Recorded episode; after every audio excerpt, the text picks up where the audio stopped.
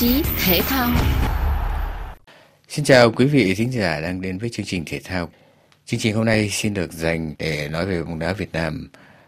Vòng loại thứ hai khu vực châu Á cho World Cup 2026 sẽ khởi tranh vào tháng 11 tới. Chiến dịch mà Việt Nam tham gia thi đấu nhưng không có hy vọng đi xa này lại đang là tiền đề cho nhiều tranh luận xung quanh huấn luyện viên người Pháp Philippe Thussier mới về cầm quân đội tuyển quốc gia bóng đá Việt Nam được hơn 7 tháng. Thay thế huấn luyện viên người Hàn Quốc Park Hang-seo, một người đã quá nổi tiếng với những thành công khá ấn tượng cho bóng đá Việt Nam. Từ tháng 3 năm nay, ông thầy người Pháp Philippe Thussier với kinh nghiệm hơn 40 năm dẫn dắt các đội bóng từ châu Âu qua châu Phi đến châu Á đã làm dấy lên trong người hâm mộ Việt Nam những kỳ vọng khi ông đặt ra mục tiêu là xây dựng lối chơi mới cho các cầu thủ Việt Nam theo triết lý bóng đá riêng của ông là chủ động tổ chức tấn công tìm kiếm chiến thắng. Dù chưa dẫn dắt đội tuyển qua các giải đấu chính thức nào ngoài một giải đấu ở khu vực SEA Games, vẫn còn đang trong quá trình sàng lọc tuyển chọn cầu thủ hiệu chỉnh đội trình chiến thuật cho phù hợp kết quả của ông thầy người Pháp mới chỉ được nhìn qua 6 trận đấu giao hữu, trong đó tuyển Việt Nam đã thắng Hồng Kông, Syria và Palestine. Ba trận gần đây nhất trong tháng 10 này, đội tuyển Việt Nam gặp các đội đẳng cấp cao hơn Trung Quốc, Uzbekistan và Hàn Quốc đều thua trận. Trước khi đội tuyển bước vào cuộc chơi lớn vòng loại World Cup, huấn luyện viên Philippe Toussier đang bị nhiều áp lực lớn bởi tâm lý hiếu thắng của người hâm mộ bóng đá Việt Nam, một làn sóng công kích thậm chí đòi ông Toussier từ chức mà không cần biết. Ông thầy người Pháp này đang có trong tay lực lượng cầu thủ như thế nào và ông đang tính toán gì cho mục tiêu phía trước. Nhiều ý kiến cho rằng lối chơi chủ động kiểm soát bóng, tổ chức tấn công mà ông Philippe Toussier đang cố gắng xây dựng không phù hợp với các cầu thủ Việt Nam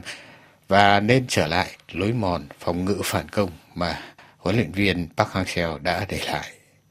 Nhưng cũng có ý kiến dư luận cho rằng các chỉ trích ông Philippe Thussier là quá vội vàng. Ông thầy người Pháp vẫn còn đang trong quá trình xây dựng một đội bóng có bản lĩnh hơn, biết làm chủ cuộc chơi bằng cách phải có khả năng kiểm soát bóng thì mới chủ động triển khai thế trận theo ý đồ chiến thuật của mình tùy theo từng đối thủ. Như vậy mới hy vọng chơi được song phẳng trên sân trên sân chơi lớn, cho dù không phải lúc nào cũng giành chiến thắng. Hơn nữa, cũng cần phải nhìn lại ông thầy người Pháp đang có gì trong tay, chất lượng các cầu thủ Việt Nam hiện tại như thế nào. Tham gia chương trình với chúng ta hôm nay, chuyên gia bóng đá Trần Văn Mui cho rằng đặt câu hỏi huấn luyện viên Philippe Thussier có phù hợp với bóng đá Việt Nam hay không là quá sớm, ít nhất ở thời điểm hiện tại khi chiến lược gia người Pháp mới bắt tay vào công việc chưa phải là quá lâu cho một chương trình mục tiêu dài hạn. Ông Mui phân tích.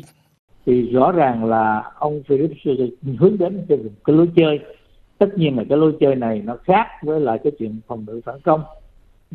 Ông Park á, thì cho chúng ta thấy rằng ông muốn chọn một cái khung mà nó ổn định rồi từ đó tìm những cái nhân tố mới để bổ sung thôi. Còn cái Fraser thì muốn rằng là trẻ hóa tạo điều kiện để cho cái lớp trẻ nó đi lên và theo một cái lối chơi mới nó khác với cái thời ông Park với một cái đội tuyển hiện tại là 25 cầu thủ ông ờ, Philip Cruiser đã, đã có một cái cuộc thay đổi lớn để nó hình thành ra một cái đội tuyển. Và nếu chúng ta nhìn trong cái đội tuyển này đó thì lại cũng thấy những cái đặc điểm cũng hay. À, với cái triết lý của ông thì như vậy có nghĩa là trong cái đội tuyển 25 cầu thủ hiện tại thì chỉ có là bảy tám cầu thủ là thành viên kỳ cựu thôi kỳ cựu nhưng mà có phong độ tốt. Còn lại đó thì 12 cầu thủ trẻ có năm sinh sau năm 2000 đội tuyển đã được sàng lọc rất là cẩn thận. Thực ra mà nói thì với những cầu thủ trụ cột đó, thì cũng khá nhiều cầu thủ mà cũng có chấn thương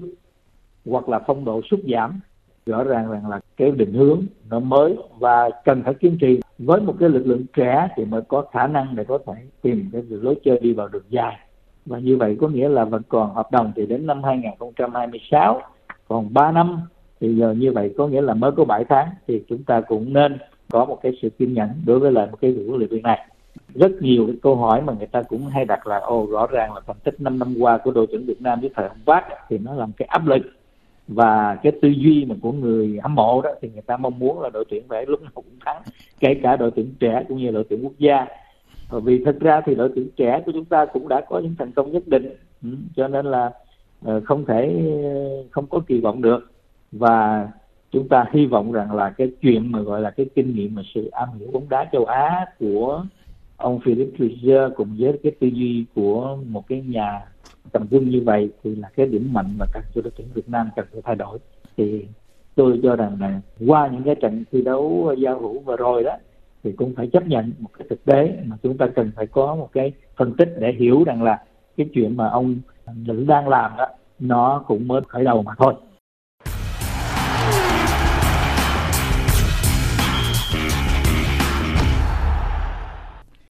Việc ông Thussier đang làm vẫn là sàng lọc tuyển chọn và hướng tới tương lai cho bóng đá Việt Nam, nhưng trước mắt là vòng loại tới đây vào tháng 11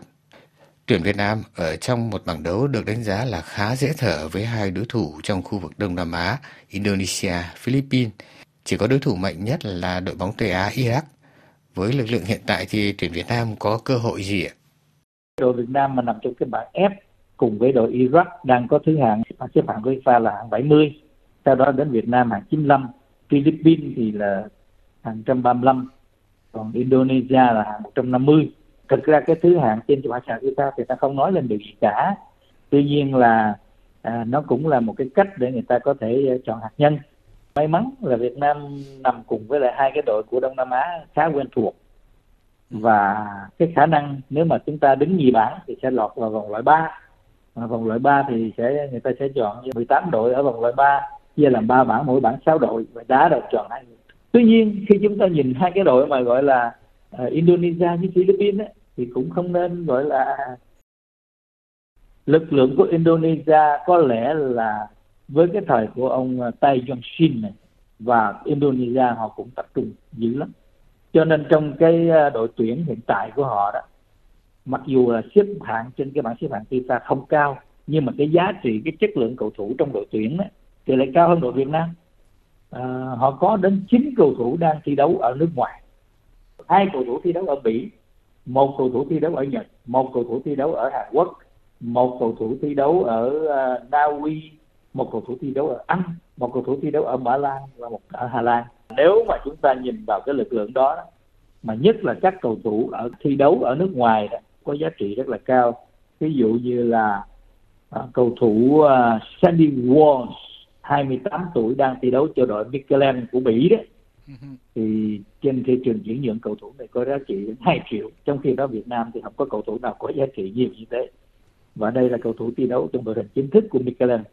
Năm cầu thủ hậu vệ của Indonesia là đều thi đấu ở nước ngoài thi đấu ở Nhật ở Hàn Quốc ở Na Uy và ở Anh. Cho chúng ta thấy là một cái hàng phòng ngự không phải là dễ chơi. Nếu chúng ta nói mà chơi lên chơi tấn công